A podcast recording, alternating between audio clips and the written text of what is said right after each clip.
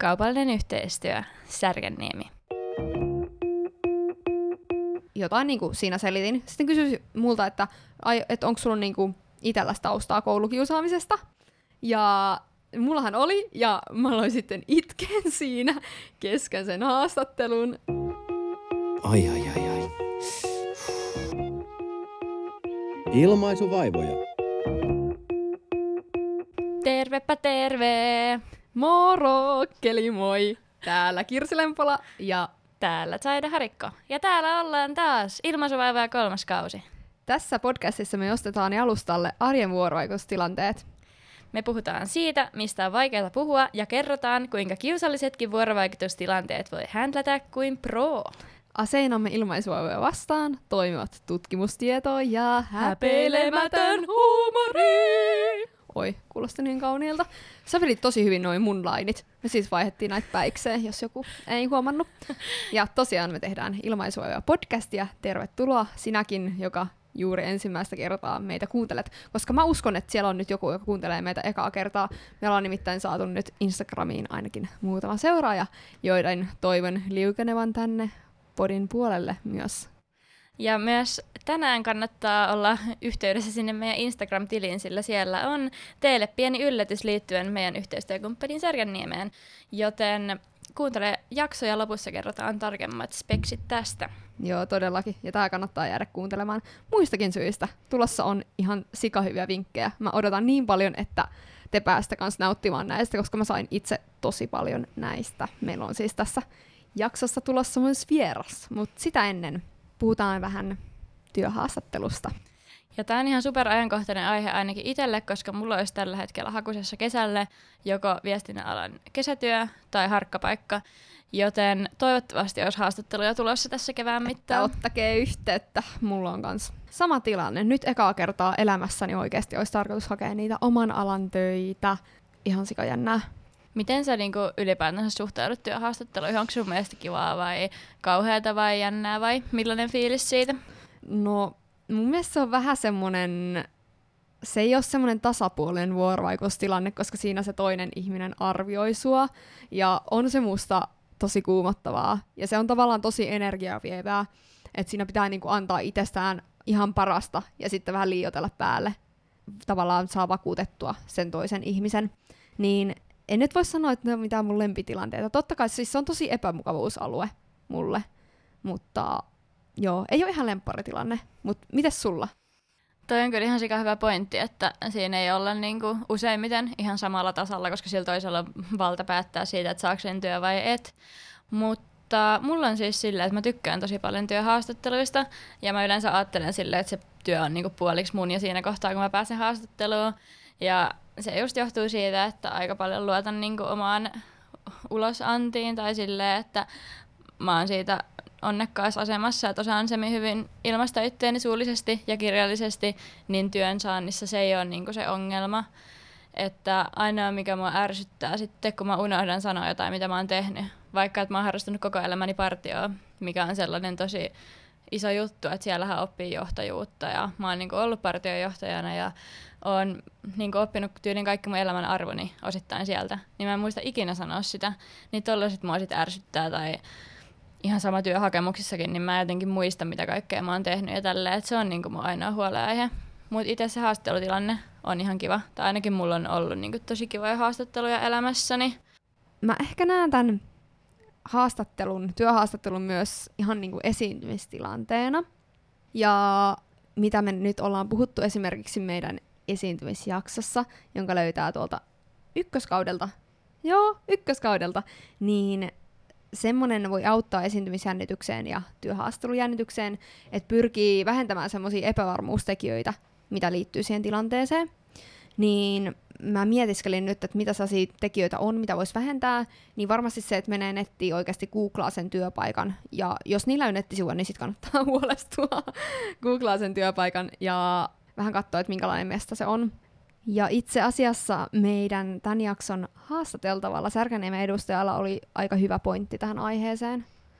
Eli me käytiin haastattelemassa Tampereen Särkänniemi Oyn, eli meille varmasti kaikille tutun huvipuiston operatiivista johtajaa Tiia Ojan sivua. Ja hän oli ihan superhyvä haastateltava. Hän on haastatellut omien sanojensa mukaan heittämällä tuhansia työnhakijoita, eli oikeasti on ollut siellä haastattelupöydän toisella puolella, mistä meillä taas ei ole kokemusta, niin saadaan sitten rekrytoijan puolelta sellaista näkökulmaa, että miten tämä työhaastattelutilanne näyttäytyy. Joo, ja meillä siis eräs kuulija oli kysynyt, että mitä se itse haastattelija haluaa, että häneltä kysytään siinä, kun haastattelun loppuvaiheessa yleensä on sillä, sellainen kohta, että no onko sulla jotain kysyttävää, niin Tiia vastaa tähän. Joo, se on tosi tärkeä kysymys itse asiassa, koska siinähän paljastuu se, että oletko tehnyt ne kotiläksyt ennen sitä haastattelua vai et. Riippuu tietysti taas siitä, että minkälaista työtä sä oot hakemassa, mutta hyviä kysymyksiä on mun mielestä ne, jotka kertoo sille haastattelijalle sen, että sä olet ymmärtänyt, mitä sä olet tulossa tekemään, ja sä tiedät, minkälaiseen yritykseen sä olet tulossa teke- tekemään sitä työtä. Ja sitten siitä lähtien ne kysymykset, eli että lisätietoa siitä yrityksestä. Hei, miten te hoidatte tässä yrityksessä nämä ja nämä asiat?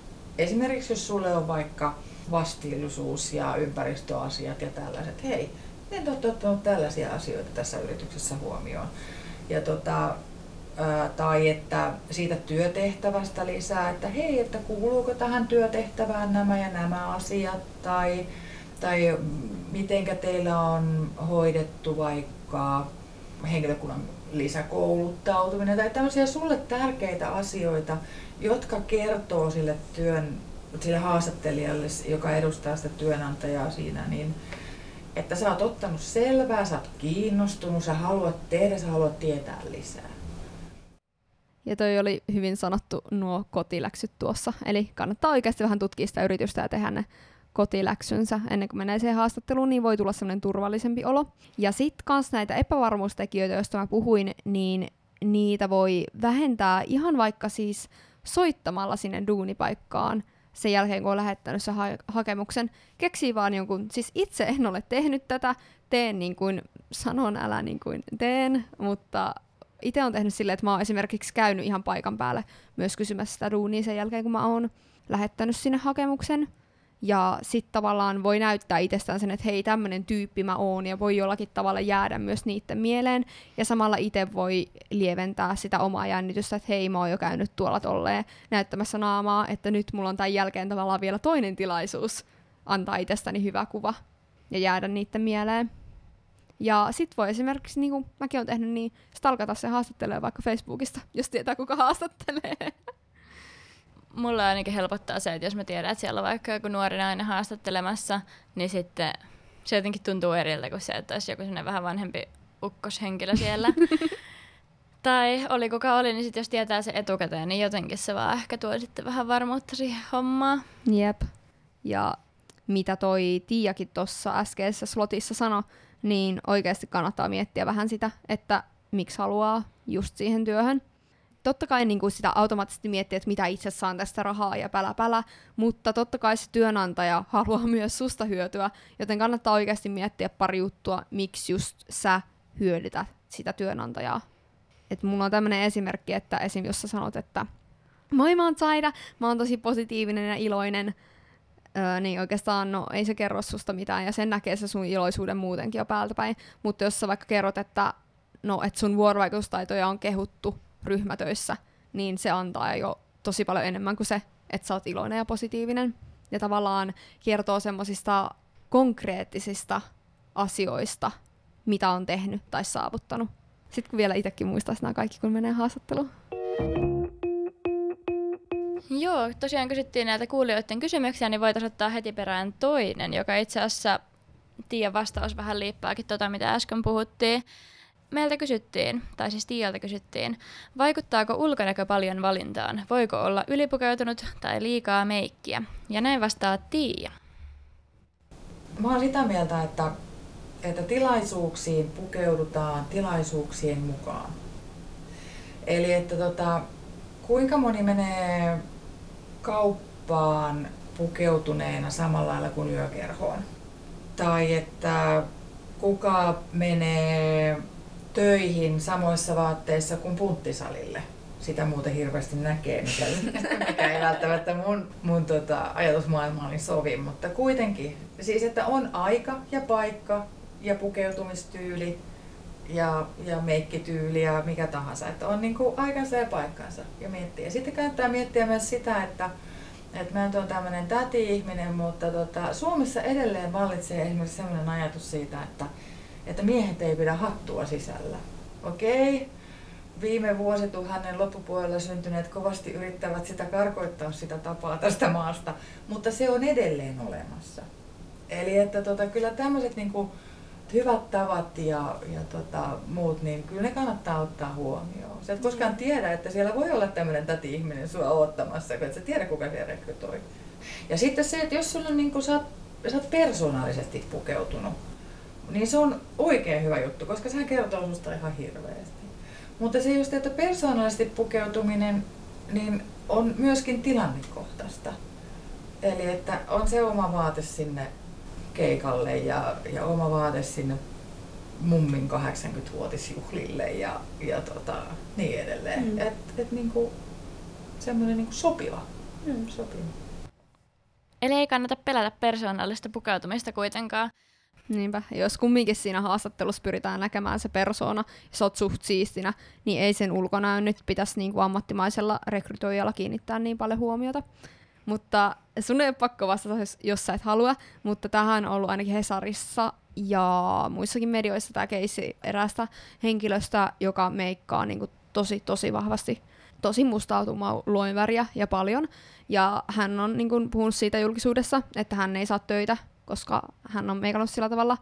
Tämä tilanne on tavallaan, mä ymmärrän sen, että haluaa pitää oman tyylin, ja voisiko niinku se olla jotenkin neuvoteltavissa niinku haastattelijan kanssa sitten, että jos sä menisit sinne vähän vähemmällä meikillä, mutta sitten kertoisit, että hei, tää on mun tyyli, onko se ok? Tai niinku, mitä sä ajattelet tosta? Tämä on tosi kaksipiippunen juttu. Et kyllähän sitten väkisinkin vaikuttaa, että jos sä menet niillä valtavilla kajaaleilla sinne ja sun ei toivota töissä näyttävän siltä, niin se vaikuttaa siihen työn saantiin. Mutta en mä oikein osaa sanoa, että miten se pitäisi niinku handlata siinä työhaastattelussa. Kyllä mä ehkä menisin sinne sit ilman niitä meikkejä ja sitten vaan lompsin sinne töihin sen näköisenä, mitä itse niin, haluan. koska eihän se ole niinku pätevä ero tai erottamisperuste, että joku meikkaa paljon. Mutta no joo, ehkä semmoinen asia, jos meikkaa runsaasti, niin ehkä semmoinen asia on kumminkin silleen ihan syytä kertoa jossain vaiheessa. Mutta toisaalta kulkona ei pitäisi vaikuttaa. Mutta tuli tässä meikkaamisesta mieleen, mun mielestä tämä nyt liittyy liippaa läheltä viestintää. Sekin on eräänlaista viestintää muutenkin pukeutuminen ja tämmöinen ulkoinen ilmaisu. Mutta siis eräs TV-tähti, voi nyt ehkä kertoa nimen, Jenni Pääskösaari, on esittänyt TVssä aika, jonkin aikaa sillä tavalla, että hän ei käytä kuulemma kuin samoja meikkejä, mitä kaikki miehetkin käyttää siellä TVssä. Niin mun mielestä se on aivan silleen, siis tosi freshia.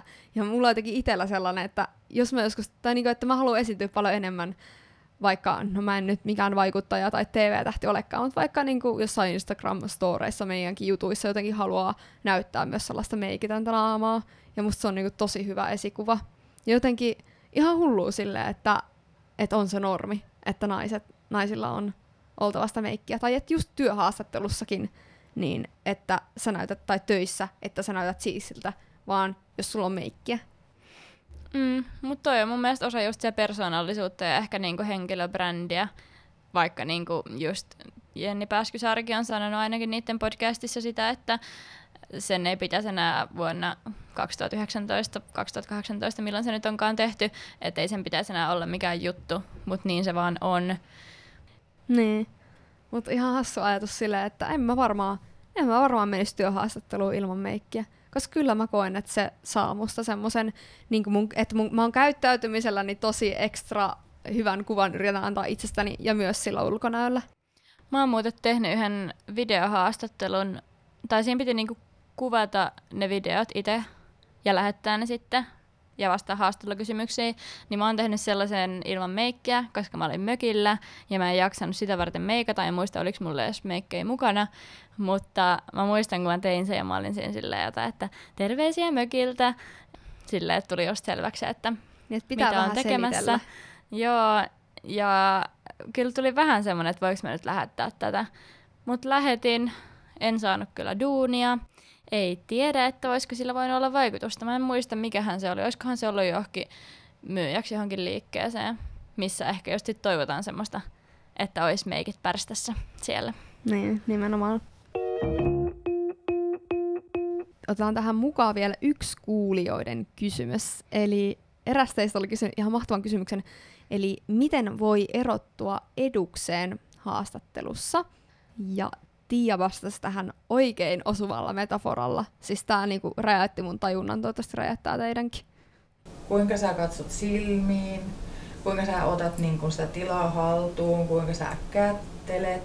Nämä on ihan perusasioita ja näistä syntyy näistä pienistä asioista se kokonaisuus, joka vaikuttaa siihen. Voidaan ajatella, että sä menisit vaikka kahvilaan ja siellä kahvilassa olisi 22 ihmisen pöytää. Ja niissä kaikissa kahden ihmisen pöydissä istuu yksi ihminen. Ja sit sä haluat mennä istumaan. Niin millä perusteella sä valitset sen, kenen viereen sä menet istumaan? Keneltä sä menet kysymään, että hei, saanko mä istua tähän? Sä teet semmoisen kattauksen tällä, sä katot, joku katsoo sua silmiin, joku puuhaa jotain, joku katselee ulos, joku on pukeutunut tilaisuuteen tai tilaan nähden räikeästi, tai jollain on likaset vaatteet tai joku. Sä et varmasti ehkä edes ajattele sitä asiaa, mutta sä valitset sieltä jonkun. Ja nämä on niitä pieniä asioita, että okei, ulkonäkö ei vaikuta, mutta se vaikuttaa, että miten sä kunnioitat esimerkiksi sitä tilaisuutta siihen, että ootko sä pessyt sun vaatteet ja ootko sä silittänyt ne. Koska se luo susta jonkinnäköistä ideaa siitä, että miten sä tuut siihen ja miltä sä, niin kuin, mitä sä huout. Ei miltä, mä, että, ei, kun mä sanon, että miltä sä näytät, niin se ei tarkoita sitä, että mm. onko sulla siniset vai vihreät silmät, vaan se, että, että niin kuin, miten sä niin kuin kannat itsesi ja miten sä tuut. Ootko sä niin kuin yhtään ajatellut sitä, että tämä on mun elämäni tilaisuus ja mun täytyy tähän vähän panostaa, kun mä menen. Siinä oli meidän kuulijoiden kysymykset Tiialle ja tosi hyvät vastaukset. Mutta mun tekisi vielä vähän mieli muistella omia näitä työhaastattelumuistoja, koska mulla on yksi kiusallinen tarina. Okei, okay, anna mä en palaa. Ole, en ole varma, onko mä kertonut tätä Kirsulle ikinä. Mutta tota, silloin kun mä muutin Tampereelle ja halusin jonkun duunin, niin mä laitoin avoimia hakemuksia johonkin kahdeksaan eri paikkaan. Ja tota, sitten sain niin kuin yllätyksekseni useammasta paikasta silleen, että tuuppa käymään. Ja yksi niistä oli semmoinen, että no meillä ei valitettavasti ole kyllä nyt töitä tarjolla, mutta voisithan silti tulla tänne käymään ja juttelemaan. Eli niillä ei niin kuin ollut mitään avointa työpaikkaa, mutta halusi kuitenkin, että mä menen sinne. No, menin paikalle. Tavallaan se oli tosi semmoinen just rento, eikä ollut mitään sellaista haastatteluvipaa, ehkä just, just käteltiin siinä. Sitten se kysyi multa, että haluanko mä teetä tai kahvia. Ja sitten mä olin sillä, että joo, no voisin kyllä ottaa teetä. Ja sitten niin meni oikein mukaan sinne keittiöön ja, ja seisoskelin siinä. Ja sitten se vaan löi mulle käteen sen teepussin. Ja sitten siinä pöydällä oli vesimuki. Niin sitten mä laitoin sen mun teepussin sinne. Ja sitten se oli vaan kiusallisesti se työhaastelija silleen, että joo, toi oli kyllä mun toi vesilasi, että se oli niinku sen, se kylmän veden juomalasi, mitä se tota, oli okay. käyttänyt. Niin mä vaan pistin sen tota, mun teepussin sinne sen hänen juomalasiinsa. Niin se oli vähän kiusallista. Mutta varmaan enemmän sitä itseensä kiusannut, kun se joutui sanoa sen, kun se näytti siltä, että se oli laittanut sen mulle tarjolle. Mutta joo, niin se oli se, niin sen olo-osuus tässä. Mutta muutenkin se oli tosi outo kokemus, koska me juteltiin siis vissiin yli tunti ilman, että sillä oli edes sitä niin kuin, työpaikkaa mulle tarjolla. Ja sitten mä vaan niin kuin lähdin menemään sieltä. Ottiko se enää niin kuin... sen jälkeen sun mitään yhteyttä? Öö, no itse asiassa se otti muhun yhteyttä sitten, kun niillä oli vapautunut työpaikka, mutta mä olin sitten saanut jo toisen työn, niin se jäi okay. siihen. Semmoinen kokemus. Okei. Okay. Onko sulla jäänyt mitään tiettyä mieleen? No siis on, ja mä itse asiassa kerroin tuossa meidän, kun haastattelimme tuota Tiaa, niin kerroin sitten Tiallekin tänne kysyin vähän mielipidettä. Mutta tämä ei itse asiassa ole työhaastattelu. Tämä oli, kun mä hakeuduin noihin pedagogisiin opintoihin, joihin en sitten loppujen lopuksi päässyt. Mutta se oli siis sellainen haastattelutilanne, että mä menin sinne yksin istumaan koululuokkaan sellaiseen tuo, tuoliin, yllätys. ja tota, sit kolme sellaista haastattelijaa, jotka niinku tenttas mua vähän siellä. Ja sitten yksi niistä kysyi, että, että mitä mieltä, tai miten sä suhtaudut koulukiusaamiseen, että entä jos luokassa tulisi semmoinen kiusaamistilanne. Ja sitten mä sanoin, että kyllä mä suhtaudun tosi vakavasti, ja jotain niin kuin siinä selitin. Sitten kysyi multa, että, että onko sulla niin kuin itselläsi taustaa koulukiusaamisesta. Ja mullahan oli, ja mä aloin sitten itken siinä kesken sen haastattelun, ja vähän itkua tuhersin, ja tota, en sitten loppujen lopuksi saanut sitä koulupaikkaa, että en tiedä sitten, oliko tällä herkkyydelläni vaikutusta tähän asiaan. Mutta se oli kyllä semmoinen, en olisi uskonut itsestänikään, että tollanen puoli sitten kesken haastattelun löytyy, että olin varmaan aika avoimena siinä. Välillä ne tunteet ottaa vallan. Kyllä, todella pahasti. Mutta Tiia vastasi tähän itse asiassa tosi yllättävästi ja hyvin, että entä jos tämmöinen tilanne tulisi vaikka siellä ihan työhaastattelussa? Tota, no ensinnäkin mun täytyy sanoa, että tota, se haastattelija on tehnyt virheen, koska se on kysynyt sulta jotain tuommoista henkilökohtaista. Työhaastattelussa työnantaja saa kysyä vain työhön liittyviä asioita. Eli ei voi kysyä, että tota, mitä sun puoliso tekee työksessä, tai, tai ei, periaatteessa ei voisi kysyä edes, että mitä harrastat, koska se ei ole työhön liittyvä kysymys. Eli tämä on ihan siis niin kuin faktinen asia. Ja tästä myös sen, se, tota, joka työhaastatteluun tulee, niin on syytä olla tietoinen, mitä oikeasti saa kysyä. Mutta tota, se, että jos joku jos jollekin tulisi tämmöinen tunnereaktio, niin se, se taas hirveästi riippuu siitä, että mitä on puhuttu ennen ja miten siitä korjataan se, tai että ei korjata, vaan miten se jatkuu sen tilanteen jälkeen. Mä oon joutunut semmoiseen tilanteeseen esimerkiksi, että, että tota, ollaan puhuttu ihan niitä, näitä ja noita ja sitten on niin kuin edennyt se haastattelutilanne kauhean hyvin, ja sitten on tullut esimerkiksi joku vähän pienempi, pidempi tauko ja sitten mä oon kysynyt jonkun, että hei, vaikka just sen kysymyksen muistaakseni se oli se kysymys, että kysyn, että hei, onko sulla jotain kysyttävää. Ja siinä kohtaa tämä ihminen niin murtui ihan täysin. Mä ajattelin, että hei, haloo, että ei nyt ole mitään hätää, että ei, ei niin kuin mitään hätää. Ja sitten hän niin kuin totesi siinä, että oli ollut suuri menetys ihan lähitunteina saanut tietää, että oli tapahtunut jotain tosi, tosi onnetonta. Se, se lisäsi mulle hyvin semmoista niin kuin inhimillistä empaattisuutta mm. siihen haastatteluun, että mä en yhtään pysty sanoa, että pääsikö hän töihin tai ei. Mutta kun ihmisillä on tunteet ja me ollaan siinä ihmisenä, niin mä en niin kuin, jos tuolla ei kävisi, niin se sitten käy.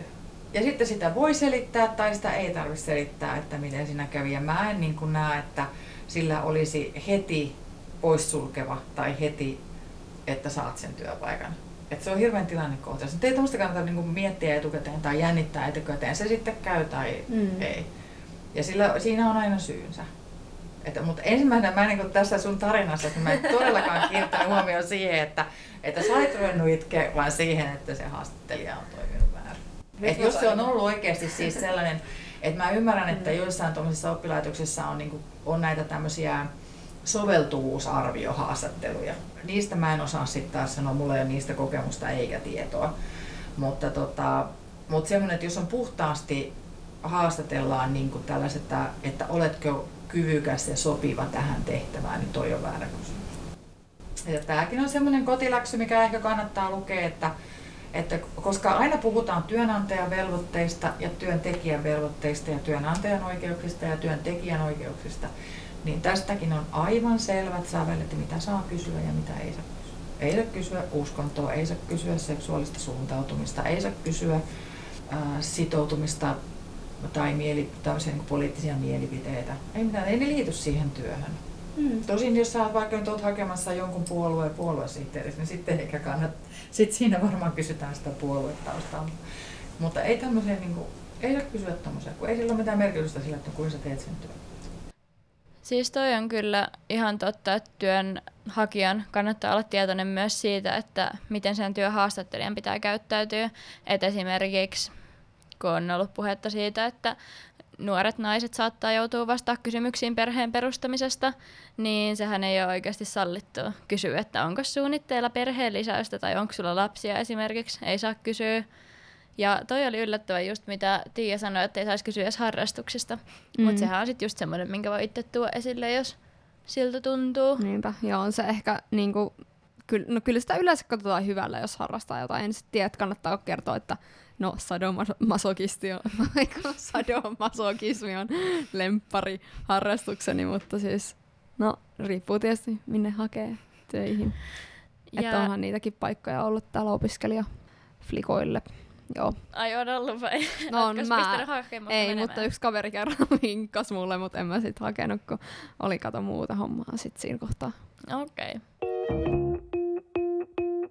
Me kysyttiin kans Tialta, että mitä sit kannattaisi välttää työhaastattelussa? Nenän kaivaminen. Klassikko. no tota, tuota, tuota, valehtelu, siitä jää kiinni. Että jos kysyt, että, niin, että tarvittaisiin venäjän kielen taitoa, juu, todella hyvin puhun venäjää ja sitten tulet valituksi sitten puukaan, niin aina jäät kiinni. Valehdella ei kannata. Ei, ei vähääkään, ei edes narrata. Mutta sitten toisaalta taas niin kuin, mitä kannattaa ehdottomasti välttää, on se, että, että et niin kuin arvosta itseäsi, etkä niin kuin kehu itseäsi silloin, kun on sen kehumisen paikka. Liika vaatimattomuus on niin kuin ihan no no no. Et pitää niin kuin kertoa kaikkia ja olla ryhdikkäästi ja sanojensa takana, koska jokainen on hyvä. Jokainen on oikeasti hyvä. Ja tota, se sitten, että onko sopiva justiin siihen yritykseen ja siihen tehtävään, ei huononna sua. Niin kaikki, mikä sus on hyvää ja kuinka loistava tyyppi sä olet ja kuinka hienosti sä oot tehnyt niitä asioita ja niin vaatimattomuus, se on niin kuin turha vaatimattomuus, niin se ei kyllä ole työhaastattelussa sopivaa eikä, eikä toivottavaa. Mm. Eli sitä kannattaa välttää. Eli kannattaa pistää omaa kehu haisemaan niin sanotusti. No. no. Sieltähän tuli oikein tuollainen vanha kunnon puujallaa. Sutkautus ja letkautus, kyllä. Eli nyt jos vähän summaisi tätä, että mitä me ollaan tänään opittu, niin se, että tee kotiläksysi, mieti vähän etukäteen, että mihin sä oot oikein menossa töihin, mitä sä oot hakemassa, miksi sä oot siihen hyvä, kertaa oma osaaminen, minkä takia sä oot tosiaan juuri oikea tähän. Miksi sä hyö- miten sä hyödytät sitä työpaikkaa? Ja sitten yksi, mitä itse asiassa ei vielä tullutkaan, niin on se, että ei tarvi aina rynnätä heti suunapäänä puhumaan, vaan voi oikeasti pitää pienen mietintätauon ja sitten vasta sanoa se, mitä sä oikeasti tarkoitat eikä vaan sanoa, mitä sylki suuhun tuo. Ja sitten kun lopussa kysytään, että haluatko vielä kysyä jotain, niin kannattaa ainakin jotain kysyä, koska luultavasti sulle nyt ei ole ihan täysin selvää, että mitä työnkuvaan kuuluu, tai esimerkiksi voi kysyä, että miten se hakuprosessi etenee tästä eteenpäin. Ja sitten yksi semmoinen, mikä mua ainakin auttaa, on se, että vaan luottaa itteensä. Että jos mä oon sopiva siihen tehtävään, niin sit mut valitaan, ja jos mä ei valita, niin silloin mä en ollut siihen luultavasti sopiva ja parempi näin. Mut hei, jos sua kiinnostaa kesätöihin Särkänniemään, niin linkki tonne hakemukseen on avoinna nyt ja se on avoinna 22. helmikuuta asti. Ja sen jälkeen kaikki hakemuksen lähettäneet kutsutaan sinne haastatteluun. Toi on kyllä ihan poikkeuksellista, että oikeasti pystytään haastattelemaan kaikki. Ja Tiia kertoi meille siitä, että haastattelut on lyhyitä ja ihan siitä syystä, että myöskin kun sinne huvilaitteelle tai pelipisteeseen tullaan, niin se asiakaskin huvipuistokävijä näkee sen työntekijän vaan sen hetken ajan ja sillä pitää tulla heti se hyvä fiilis siitä tyypistä, niin sillä kasvokkain haastattelulla ja tapaamisella niin selvii paljon jo sitten siitä työntekijän sopivuudesta Särkänniemelle. Todellakin. Ja hei, mehän mainittiin jostain ihanasta jutusta, mikä teille on luvassa meidän Instagramissa, niin nyt jos et ole käynyt siellä vielä ennen tämän jakson julkaisua, niin nyt kannattaa mennä osallistumaan arvontaan, josta voit voittaa sulle ja sun friendille rannekkeet Sarkaniemeen. Woohoo! Voisit osallistua. En kyllä tiedä, No en kyllä osallistu. Me taidetaan olla jäävejä. Me ollaan pikkusen, pikkusen jäävejä olla. Mutta hei, te kaikki muut voitte osallistua, joten nyt kipin kapin sinne täkätkää myös friendut mukaan. Meillähän on ollut tässä jakson lopussa aina viime kaudessa lähtien historiallinen viikon sanalasku, mutta me ollaan vähän mietitty sitä, että onko se viikon sananlasku nyt ihan se paras juttu meille, joten niin kauan siihen asti, kunnes joku keksi jotain parempaa, niin meillä on viikon Pieru. tai siis pierufakta. Ja niille, ketkä on nyt vasta hypännyt kyytiin, niin täytyy kertoa, että tämä meidän koko podihan lähti alun perin halusta puhua pieruista, ja tämä meidän nimi ilmaisuvaivojakin saattaa hieman viitata siihen, joten nyt mennään sitten taas perse edellä puuhun, ja annahan Kirsi tulla tämän viikon pierufakta. Budumts. Tiri-tiri. Tämä on löydetty Wikipediasta. 1500-luvun Englannissa Edward de Vere, Oxfordin jaarli, pieraisi vahingossa vannoessaan uskollisuutta kuningatar Elisabeth ensimmäiselle, minkä jälkeen hän lähti omatoimisesti maanpakoon seitsemäksi vuodeksi. Maikkuli, moi! Morkkeli moi!